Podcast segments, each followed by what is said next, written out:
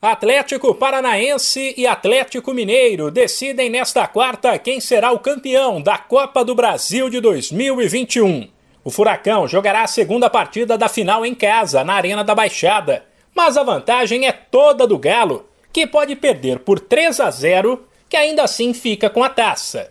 Se o Atlético Paranaense vencer por 4 de diferença, a decisão vai para os pênaltis. E se vencer por 5, aí sim a taça fica em Curitiba. O técnico Alberto Valentim não contará com o zagueiro Thiago Heleno, suspenso, e possivelmente com o atacante Nicão, que está no departamento médico. Na defesa pode entrar Zé Ivaldo, que é da posição, ou o meio-campista Christian, que faria o time abrir mão do esquema com três zagueiros. Na frente, Pedro Rocha surge como o principal favorito.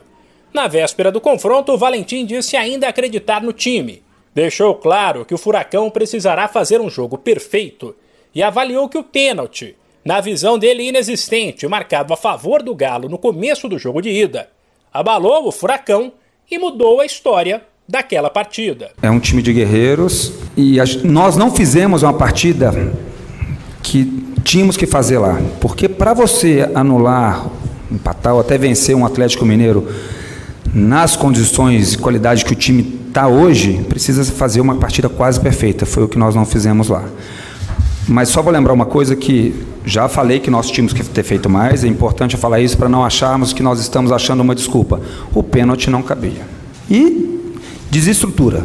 Queira ou não queira, desestrutura, sim, senhores. Mas, como eu falei, é, é trabalhar o pouco tempo que tem para nós amanhã vencermos o jogo. Pelos lados do Atlético Mineiro, Diego Costa, que saiu machucado no jogo de ida, é dúvida.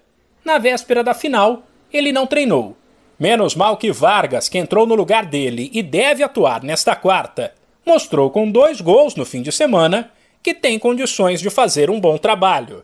O técnico Cuca avaliou que chegar a esse jogo numa situação de certa forma confortável é mérito do grupo, mas que a partida não será fácil. Fazer os jogadores se comprometerem por uma causa, jogando, estando no banco, não entrando, muitos deles titulares de seleção, e sequer entrando jogar, e você mantê-los focados. Então não é fácil. E os caras compraram a briga, entenderam, fecharam junto com todo mundo e sem vaidade nenhuma a gente remou até conseguir o nosso grande objetivo, que era ser campeão depois de 50 anos e chegar em todos os campeonatos como a gente chegou nesse ano. Então a gente se sente eh, realizado pelo trabalho, mas falta essa última página que é amanhã, a gente fazer um grande jogo e sabendo que vai ser jogo duro.